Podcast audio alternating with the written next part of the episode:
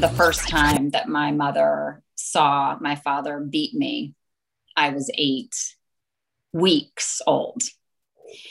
And from that, you can imagine the cascading abuse and experiences and kind of uh, ownership of that that I would take over the course of my life and the places that I would find myself replaying that kind of relationship again and again and again until I divorced myself of it. Most of us never learned how to train our brains, which is why most of us needlessly settle, struggle, and worse, suffer. My name is Chris Dorris, and I want to make brain training mainstream. This is my series, Tough Talks Conversations on Mental Toughness. I'm interviewing badasses from all walks of life on what mental toughness means to them and their unique approaches to strengthening their minds.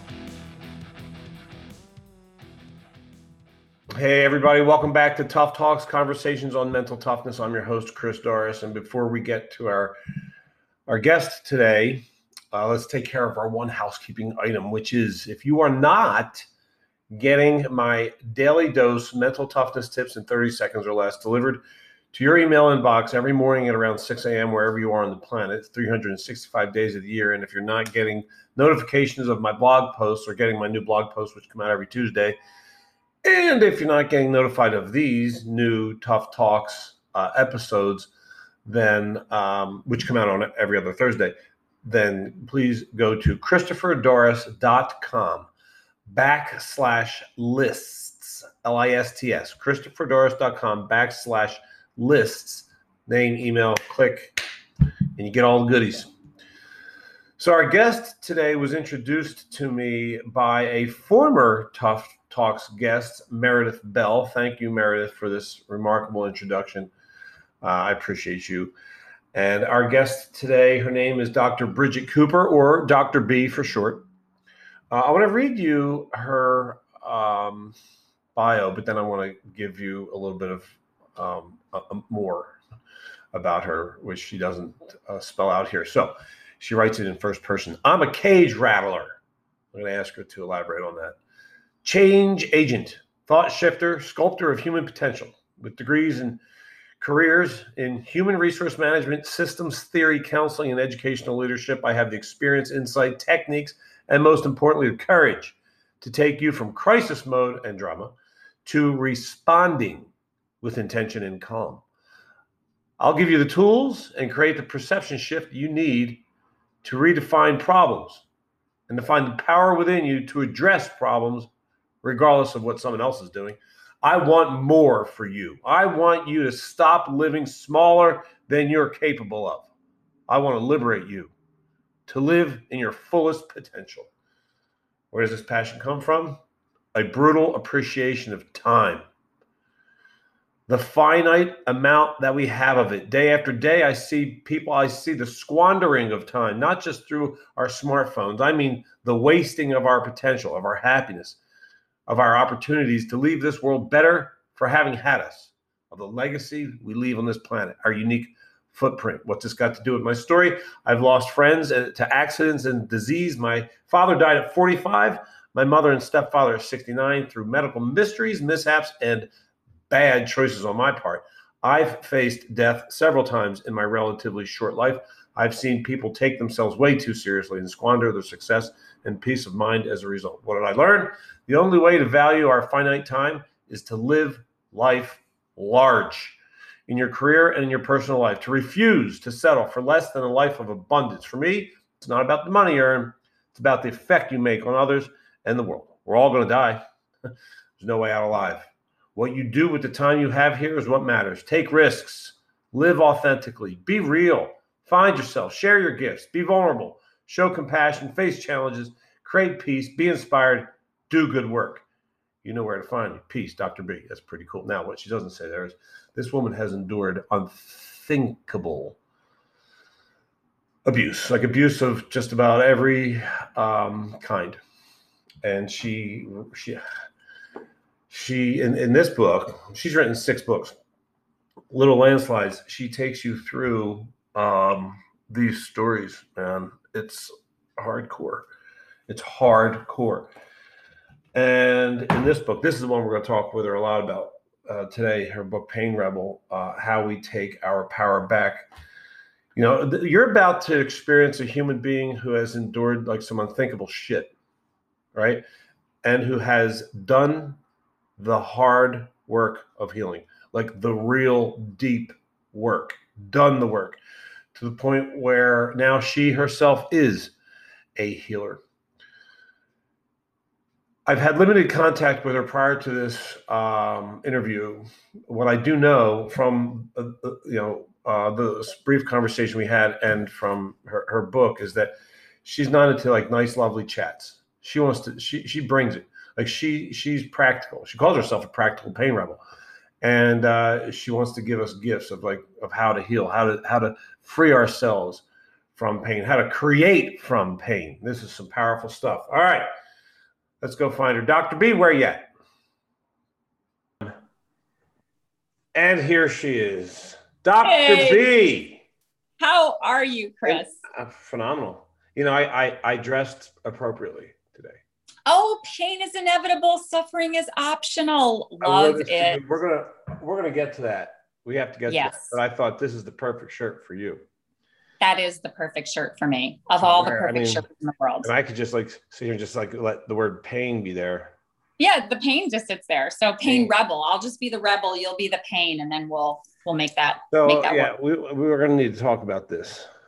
We're gonna. You have some yellow sticky notes in there, Chris. What is happening? Well, you got a lot to say. Thank you. okay and and a lot of it is very important uh, what's frustrating for me unless it isn't that's just a shitty interpretation but what's challenging we'll say is Okay. there's so much stuff that i want to talk with you about that we can't possibly get to it all and have this not be a six hour podcast So we're gonna So- do a series. Is that what I heard you just say? Uh, you that well that was that was in there maybe that Well, you got me. We got six books out in the world. You know, I told I folks a little bit about you in the intro, but I didn't want to spoil it uh, because your Oh. your story's un, uh, unreal. Your story's unreal. Thank you. Your story's unbelievable. That you're healthy, happy, sane, and serving is unreal. It's amazing. All those things are debatable and on a spectrum, but I'll go with I'll go with I'll go with that. I'll go with that. Yeah. Yeah well, you talk about crazy in your book, but um, Mhm. in one of your books, probably in many of your books. But let's just start. You- all right, a couple things. One, I, I know it's long, but if you you know what's the semi-condensed version, if there's even a, a possibility of doing that, of your story. Like, hey, Yeah. Dr. B, what's your story?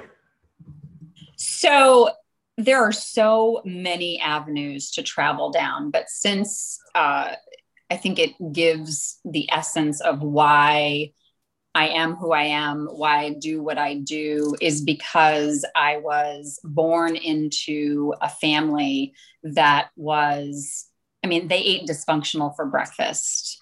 Uh, it was a, a, family of just raw abuse and neglect and addiction and mental illness.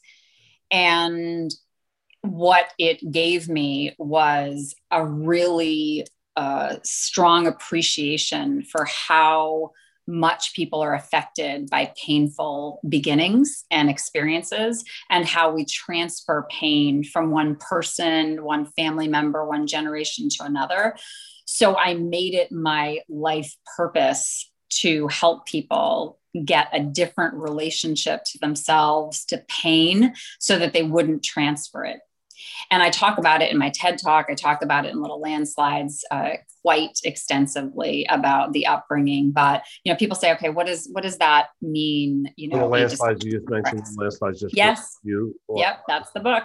Uh, Uh, actually, redesigning the cover and I think and insert some photos in it because I got Wow. so many comments from people who read Little Landslides because Little Landslides is my is my biogra- autobiography, Yeah. and I talk about my upbringing and I talk about you know kind of different episodes in my life from the first person, and so when people read it, they said, I wanted to see more pictures. I Mm. wanted to see you at those ages. I wanted to see your parents.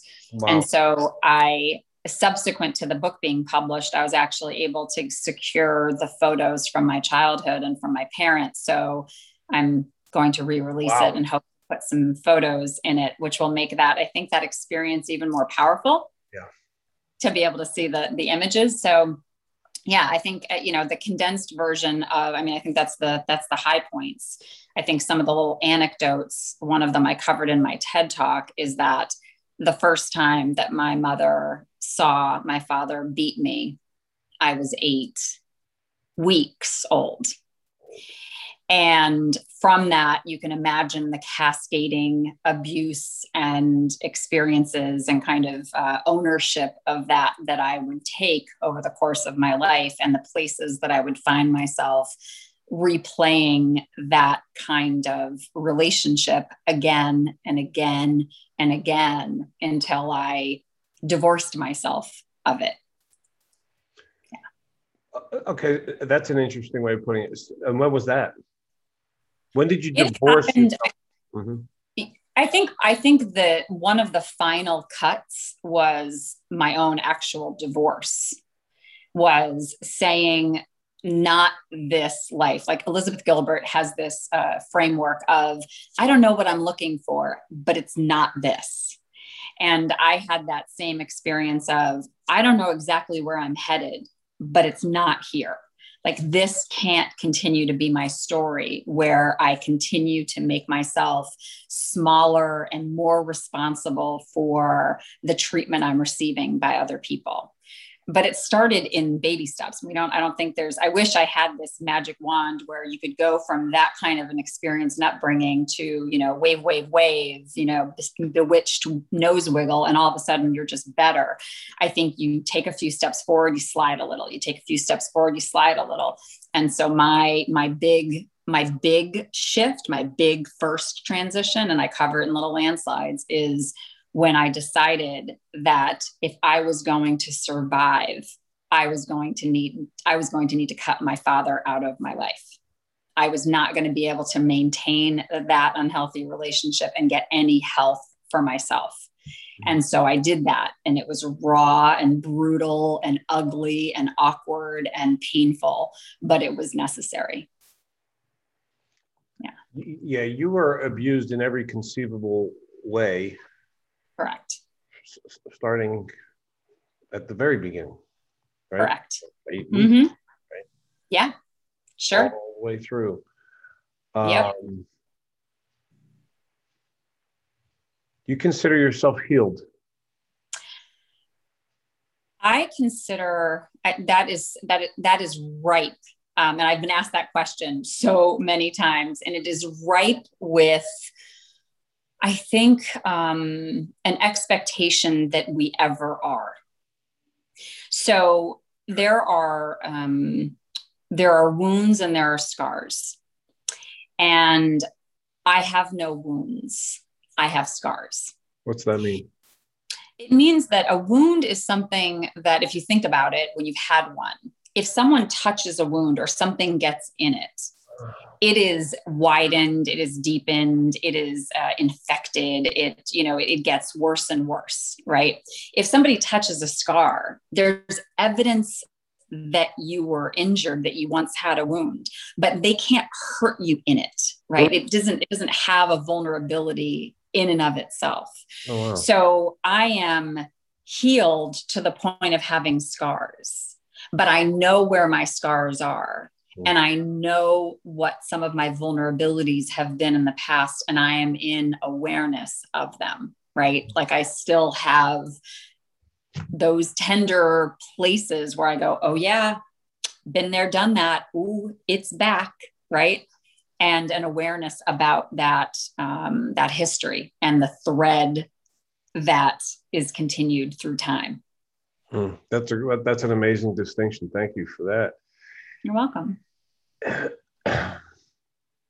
What would, how would you how would you answer this question? Uh, what's your what is your big message? What is your what is the thing that you most want humans to know?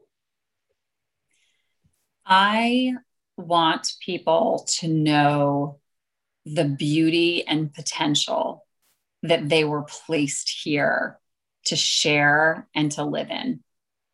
That whatever has happened to them, whatever they have done, that they were born and destined for more than a limited, pained existence.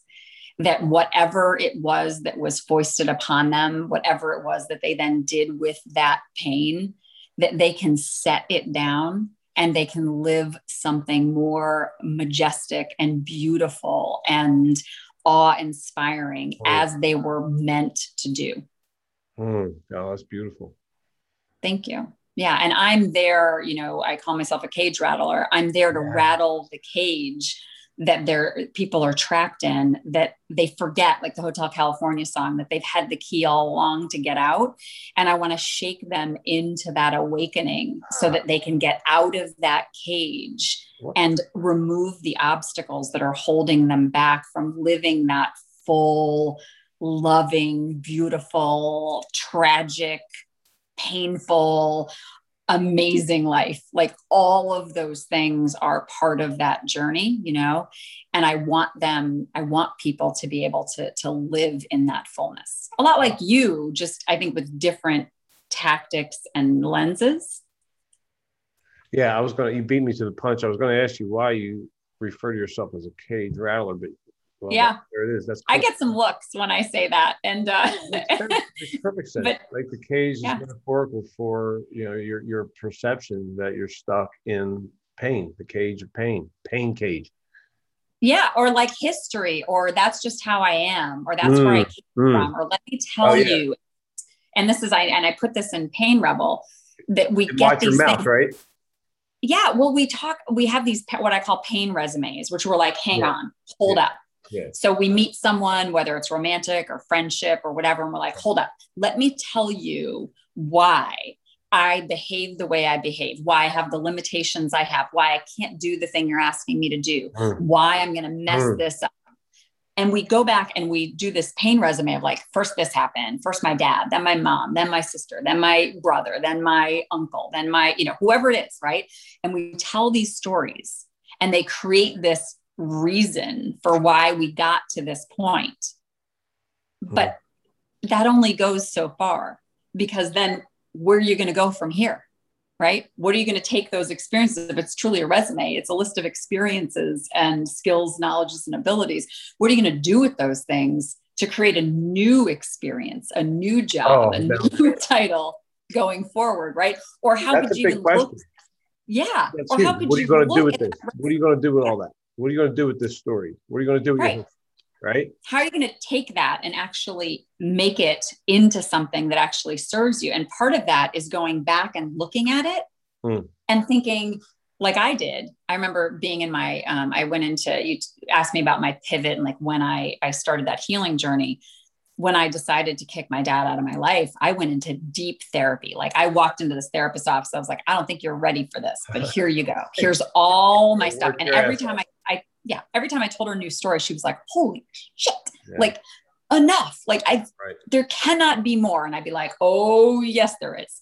And I kept handing her these things. And I remember sitting in her office one day, and I said to her, you know what I'm so grateful for is that all of these experiences are going to allow me to help other people because I have such a depth of not only empathy, but perception and like now coping skills and healing skills, I'm going to be able to change lives. And she was like, no, like you are not grateful for this experience. And I'm like, screw you. Yes, I am.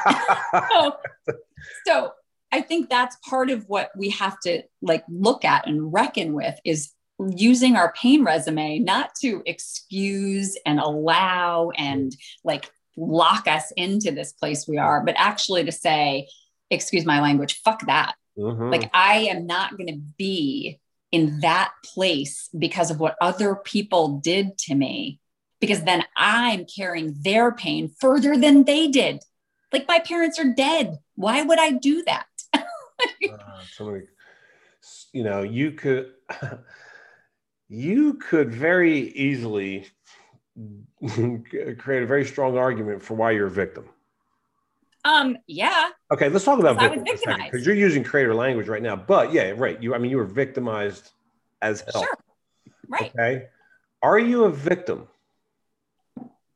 I was victimized. Yes. I am not a victim. Oh. There is a distinction. Oh, I'm glad I asked that question. Bring it. So, being victimized yeah. is the experience of having been the victim in that moment and experience. There are plenty of people who have either been beaten, raped, manipulated, cheated, stolen from, whatever. Like count your list them out. All the places that you have been a victim, you have been victimized in that moment. Yeah. What creates a victim is taking that role that you played in that moment because it was the role that you were given mm.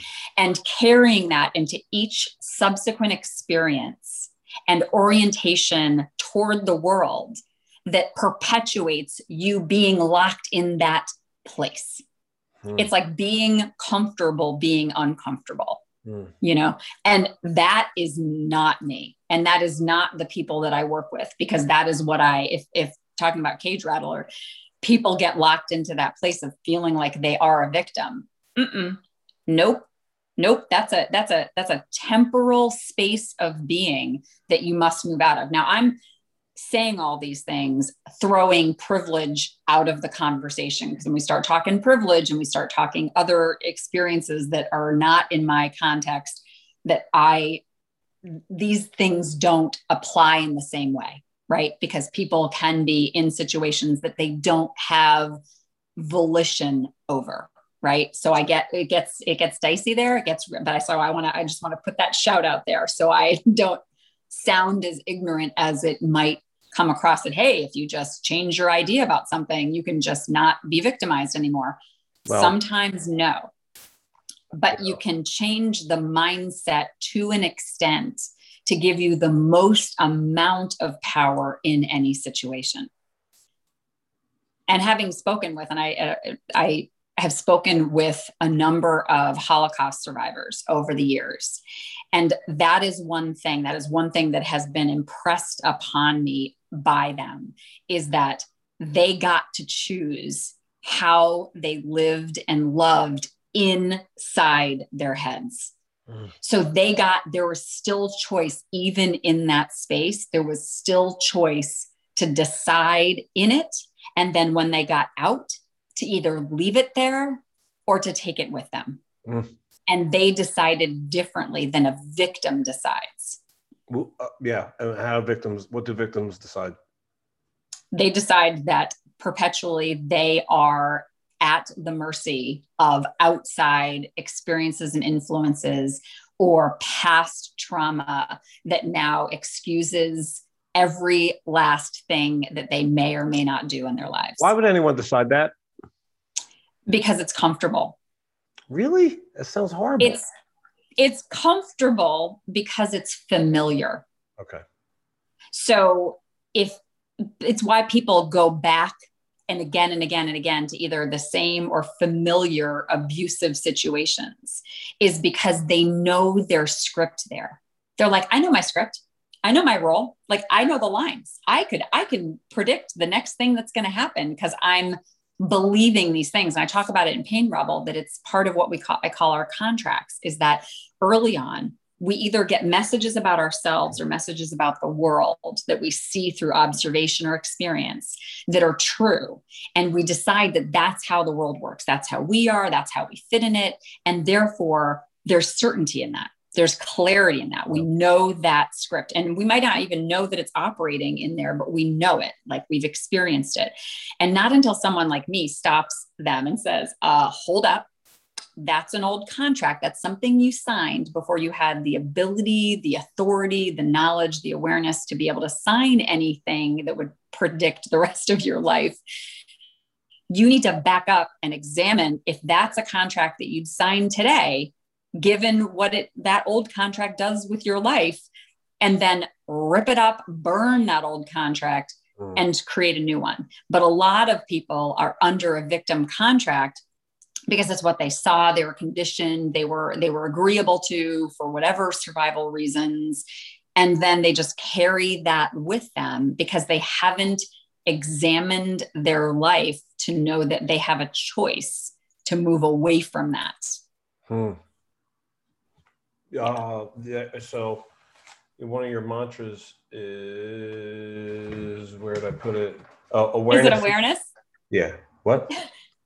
awareness equals choice, choice equals power. Yeah.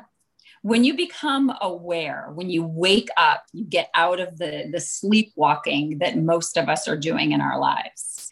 And you wake up to the idea that things are going on around and in you that either serve you or don't. You then have to wake up to the idea that you have choices, that you always have choices.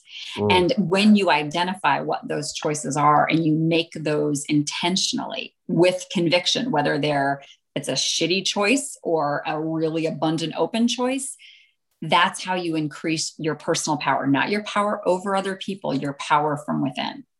My, my kids used to get so mad at me because I'd say, You always have choice. Well, what if the robber has a gun to your head? Well, I say, that's the example of a shitty choice, but you still have a choice. Mm.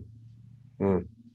And when you can see that even in that situation, because when somebody ever anybody ever says to me, I didn't have a choice, I it's like nails on a chalkboard to me. Because there's not any experience. Oh man. Yeah, there is not any experience where you do not have a choice. Again, limited or open, but you always have a choice. And becoming aware of those choices allows you to step into making that choice and go, yep, I made that choice. It wasn't a great, it wasn't, I, I, I, didn't have great options, but I made the best choice of the choices available to me. Then we start owning and taking responsibility for our journey instead of being in that victim mindset of saying, it's somebody else doing it to me. I didn't have a choice. I was forced into it. I had to do it. No, no, no. There is nothing you have to do. And my kid, I swear to you, will say, but you have to breathe. Nope, you don't have to do that either. you don't have to. You don't. You can make a choice that makes that stop. You always, and that's a shitty choice. Don't ever make that choice.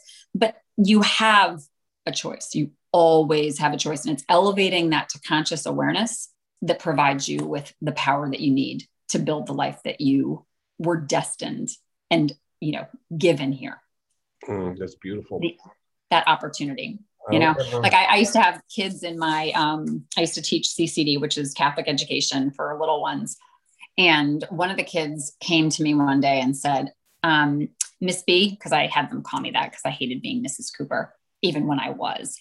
And they said uh, miss b um, what's heaven like? And i said well listen i mean your parents are really responsible for your you know religious evolution here. But since you asked me i'm going to give you an adult perspective that may or may not ring true with your parents. You're going to want to go home and ask them the same question. But my take is there's a whole lot of chocolate and puppies first off like legit like there is no way that heaven does not have an abundance of those two things separated of course because chocolate and puppies don't go together but there are both hmm. and when you get there you're asked three questions. And I put this in the book. Yeah, you, are I don't. Even, you don't even need me here. Oh no, I totally need you here. I just, no, I just you don't because you're look, you're you're answering all the questions I haven't even asked you. I was just going to ask you. Oh my god! All right, listen. Can I do this one and then I'm going to shut up and I'm just. No, gonna, I'm, just, I'm, telling, I'm just going to take a break. You just keep going. Please don't. Please right. don't. You're you're you're awesome, and I and I need you here. I'm just you're just inspiring me to share, so I'm just going with it. Bring. So three questions. And three questions. You asked three questions. First, did you have fun? Mm, yay. Second, did you use the gifts I gave you to the best of your ability? And third, did you try to leave every situation and person better than you found them? Mm. And if you answer yes to those three questions, come on in. You get the chocolate and the puppies. Yeah. It doesn't matter whether you were CEO or a garbage collector. It doesn't matter if you had a house on the hill or a shack on the beach. It doesn't matter if you had your retirement fully funded or you were scraping by. It doesn't, the other stuff is all window dressing. It doesn't matter if you're a size 14 or a size two. It only matters if you can answer those three questions. Somewhere you I don't remember which book it was, but you you, you mentioned the story about you took an abnormal psychology class. Oh.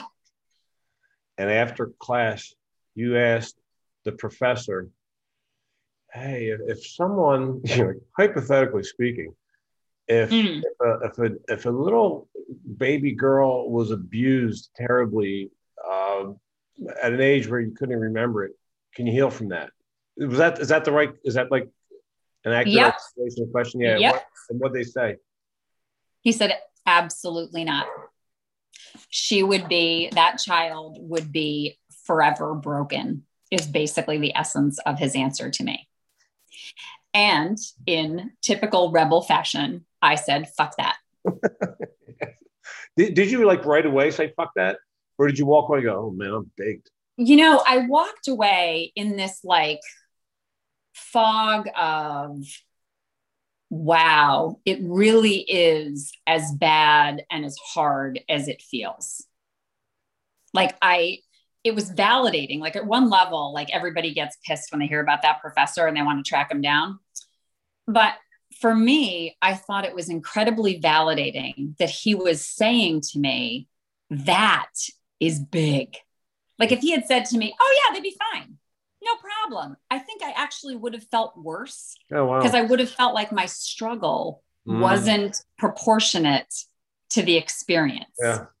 But when he said that and he made it like tragic and yeah. impenetrable and, yeah. you know, ill, you know, unconceivable that I would ever be better. He gave me something to to drive toward while also acknowledging that I was kind I was trying to overcome something that was seen as being impossible. And that there was there was some dynamic tension with that that I feel like, you know, it's in every Marvel movie, right? Of like I got this. I can overcome this. You know, give me the shield, give me the wings, give me the cape, you know, and I can do this thing. Yeah. So don't hate that guy. well, okay. Let's jump to this. Yeah. What's that? The F word. Oh, the F word. Most powerful F word. Let's give, let's give, people a second to make a take a guess. Wrong. Wrong. Because because I've already said that word. You've here. already yeah yeah we've already yeah dropped, I already dropped we've, we've dropped some bombs. So uh, what is the most powerful F word? It is. Um, so, first, I'm going to tell you a little backstory to this. So, when I was preparing to do my TEDx talk back in early 2018, I was floating the idea of titles around with some of my colleagues and clients and saying what I was going to call the talk. And I like unilaterally, like almost everyone that I said it to had this cringe reaction and said, if you call it that, I'll never watch it. And it was how rage saved me and forgiveness redeemed me. And it was because I used the word forgiveness. Forgiveness for a lot of people, probably a number of your listeners, or maybe even the vast majority of your listeners, is riddled with um, responsibility that seems uh, imbalanced. Like somehow you did this bad thing to me. So now I have to do some heavy lifting and I have to give you something back. I have to somehow assage you of guilt. I have to remove some responsibility or weight that's on you and I have to give you something. Like that seems like bullshit. Mm. And I know in my family, it was used as this like uh, currency that if I didn't give forgiveness, then I was unloving. I was not understanding. I was not compassionate. I was cold. I was hard. I was stuck up. I was, you know, whatever that was, because I owed it to them if I loved them to give them my forgiveness. And to me, and to a lot of people, what forgiveness means is this like one, exoneration. Like it didn't happen. It wasn't that bad it's okay. I got over it, right? It wasn't, it didn't really harm me. So I forgive you. Or two, that you can come back to me, that you can have access, open, unfettered access to me again, because I am going to remove the, the block of unforgiveness that I've put between us. And what I learned in going through my own process with my parents, with myself, with my other abusers, is that the anger that I felt, that rage that I felt that was holding them back from me, that like not giving them forgiveness was actually toxic to me. Hmm. You know, my third suicide attempt at the age of 16, something was poisoning me from the inside out. And what I figured out was that in rage's place, in that angry place, in that holding back the forgiveness place, I could remove that and I could put boundaries up instead. I could make a decision that regardless of me taking giving them forgiveness of saying i no longer am going to hold that rage to keep us separated i am instead going to hold a decision that you don't get to have access to me because you can't be trusted with my heart with my body with my spirit because you are toxic and in pain and you have not done the necessary work to heal. So you don't get to have access to me. But I could remove the rage and the anger so that I didn't have to live with that holding me back from them anymore. I could simply say, as Robert Brault says, it's giving up the fantasy of, of being able to, to make a change to an unchangeable past right? I, I botched the quote, but it's basically that there is no changing the past. Yes. So all I'm going to do from here forward is drop it, put it down, put that weight down, and move forward with my life, knowing that I can still make decisions about people not coming close to me if they are too dangerous to do so. Life becomes easier when we learn to accept when we learn to accept the apology we never got. Yes. Robert who? Robert Brault. I didn't. I just wrote Robert and a question mark. I don't remember where I even got that. Brault. So Brault, yeah. Forgiveness and boundaries. Mm-hmm. Forgiveness and boundaries. Giving up the fantasy and, of being able to rewrite your unchangeable past. Yes. Mm-hmm. You can't. I was just talking with a client about it this morning. She was she was discussing how she was like, you know, angry about this and resentful about this. And I we said, I said, you, you, can't change it. It it happened. And the more that you carry it into the present, the more you drag that thing with you, you continue to hurt yourself. Somebody asked me one time in a, a, room full, like it was a conference full of women. We were talking about little landslides. I was talking about my story. And again, I'm going to drop the other F bomb that, that the other F bomb is one of the women said, How can you not hold on to that? Like, how did you like let that go? And I said, because I said, fuck that. They took my past. They don't get my present and they sure as hell don't get my future. If I take that with me and I carry it and I drag it along and I collect all these other pains because I'm still stuck in that pain, then they took that, they take now, and they take then. Like every time zone that I have in my life, they take it all. And fuck that. They don't get that. I will not, I, I will not give that up. It was already taken. I can't go back and do anything about that, but I sure as hell can do something about today and tomorrow. Yeah. So this is like divine selfishness, is what I'm hearing you describe. Divine selfishness. Yes. Right. Because if I don't take care of the soul and the spirit and the gifts that I was given, then I am the one doing harm. Mm. Mm. I'm the one breaking my own soul apart. I'm the one limiting the, the greatness that I could give in this world. I am, am encumbering myself. They aren't doing it to me anymore. They did it. It's if I take it with me in the future that I continue to experience it and and punish myself and try to punish them for it. They're not punished most of them are dead or they're eating you know hard candies on the on the couch like they don't care but i do like right. what right it wasn't mine they they handed me their pain why am i still holding on to it right not mine no i can validate it that it hurt yeah. but i can also put it down so it doesn't cause me more harm and other people more harm my parents did not come to me as evil they came to me as broken Mm. They came to me oh.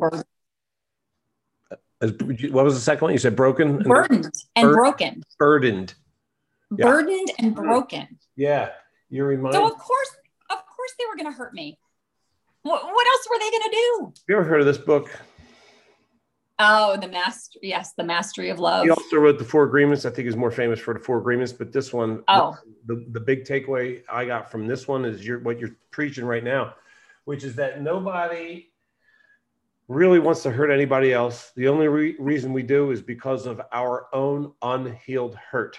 If I can remember that, then it's a lot easier for me to not take shit personally and then do the divine selfish forgiveness. So I have uh, said something to my children for a long time. They have a very unhealthy dad, Yeah. emotionally, cosmically. And I have been saying to them since a young age, without bashing him, without even mentioning his name in this phrase, but said, I want you girls to always remember that hurt people hurt people. So if you come across someone who hurts you intentionally, they come at you with fire and, you know, swords and, you know, whatever it is, emotionally or physically, you are witnessing a person in pain. It's not about not holding them accountable. It's not about letting letting them close to you. It's not about, you know, creating distance. It's about recognizing that it has it's not about you that you have to let them have their pain without letting their pain become yours. You need to see that distinctly that they are they are demonstrating their level of pain. When we are in pain we we give pain. That's what we do because there's only so much like hot- game of hot potato. I'm holding a hot potato. I want to I, I gotta i gotta do something with it. You want to take it? You want to take it?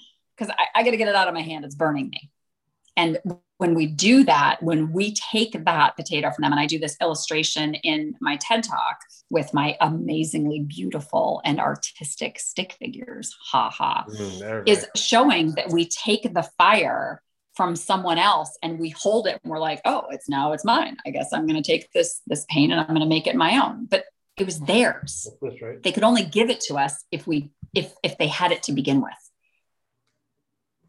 Yeah, that's Yeah. the distinction pain rebel versus pain collector, right? Correct.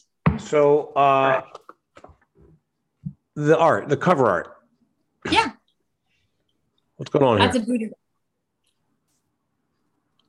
It, it's a little voodoo doll with a little heart. She's the pain rebel, and she is. Uh, that's her heart, Yeah. and she is not allowing those little pins to come into her. She is getting them coming at her, and she's like, She's "And no, she's saying, um, fuck that. fuck that." That's my little yeah. That's my little pain rebel on the front cover. saying, "Fuck get your that." says fuck that. Honest to God, that would be the perfect shirt for me, Chris. Yeah. No, I mean, I don't know if my daughters would appreciate me walking around with a shirt that said "fuck that." They'd probably try to steal it, actually. But yeah, it's a good one. What do you got there? Um, fuck that. There you go. To go have that shirt made for you. Oh well, thank you. Yeah, it's it's it's really empowering to decide that that is not going to be allowed in my space that i that and and a lot of us get really caught up in this like oh that'd be selfish whatever. And i think to myself i want you to go back and i want you to look at a little picture of yourself when you were like a small child. You know your adorable little crazy haircut that your mom gave you with the you know stupid bangs or the you know the bowl that was around your head whatever it is right? Or you gave yourself you just you decided you didn't want bangs anymore. Go back and look at that picture and tell that child you don't deserve greatness you don't deserve amazing opportunities. You don't deserve love joy pleasure any of it. Look at that child and say that. You can't. Can't. because you're looking at the innocence and the purity that you were put here with until the world got to you. You let it in you invited it in you held it inside you did all sorts of crazy stuff with it. And then you started living your life in these you know somewhat painful destructive ways well go back to that kid and tell that kid what what she or he deserves and live that existence because that's who you are you're still in there I mean, I don't care what we dress ourselves up. We're just, we're still trying to just figure it out, right? We're still trying to figure out how to get the kickball and how not to do Red Rover and, you know, whatever. Like we're still in that space in our hearts. We just, we're like all insulated, trying to, trying to protect that little kid, mm. that beautiful little spirit. Wow. That's perfect. Yes. Thank you. Yes. Yes. For all that. Thank you, Dr. B. You're a badass. Well, You're one badass. Seriously. Thank you. Appreciate you. Thank you. Thank you for all this, for all the many bombs. You just dropped a million bombs. You just carpet bombed us with wisdom. So, uh, where should people go to um, to connect with you?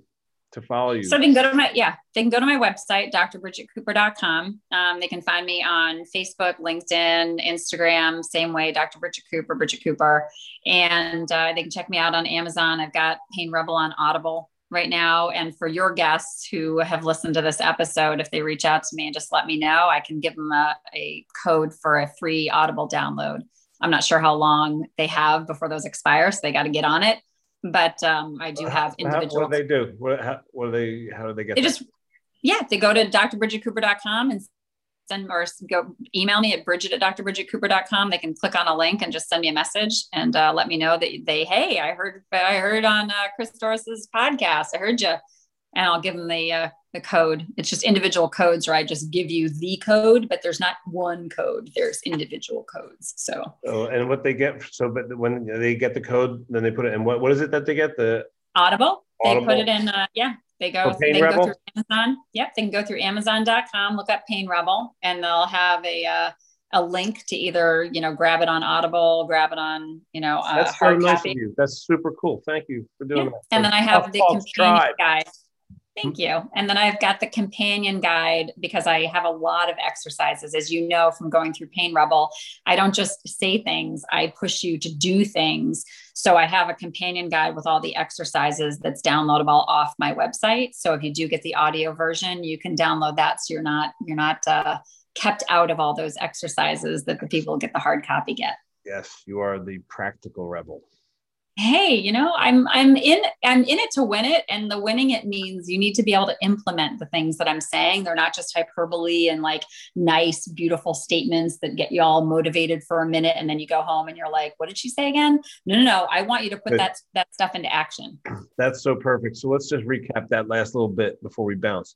So people can download go through that again please. The like an so, uh-huh. Like, Go to Amazon.com. Uh-huh. You can uh-huh. look up Pain Rebel. You'll find my book. Click yep. on it. Yep. You can either order it on Kindle, hard copy, or if you want Audible, you can click on Audible. If you've emailed me before you click on Audible, let me know. You can email me through my website or Bridget at drbridgetcooper.com. And I will provide you with a with a code that on when you click on that Audible link, you can download Pain Rebel for free and head back on over to my website and download anytime. You can do it now. The free um, workbook, basically, of all the exercises from Pain Rebel right there on my website. That's so clutch. That's awesome. Thanks. Yeah, I'm going to put that link. Work. Thanks. Yeah, I hope they reach out. I hope you guys reach out to me. I mean, ask me a question. You know, you and I have, have bantered back and forth on uh, on email a few times, and anytime anybody's got a question, if they're a listener of yours, they're a friend of mine. Oh, that is so cool. Look at her, yeah. huh? Dr. B. Thanks so much. Oh, thank you, Chris. It was a pleasure. There you go. That that is the definition of a creator. Dr. B, I think I mentioned it in the interview, had has every excuse imaginable, right? To play victim. And she chooses not to. Choice. We always have choices. Man, how many wisdom bombs did she drop? Well, she explained the cage rattler. I'm glad because I was confused about that. That's pretty cool. Hurt people, hurt people. When we're in pain, we give pain.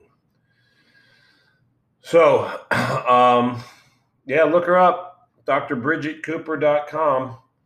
Let's get that workbook. I want to get that. And the coupon or the code for the Audible version of Pain Rebel. That's a generous offer for her. So reach out to her and go get your code so you can get your copy of her book. And I really loved the whole uh, beauty of rage and forgiveness with boundaries piece. Good stuff.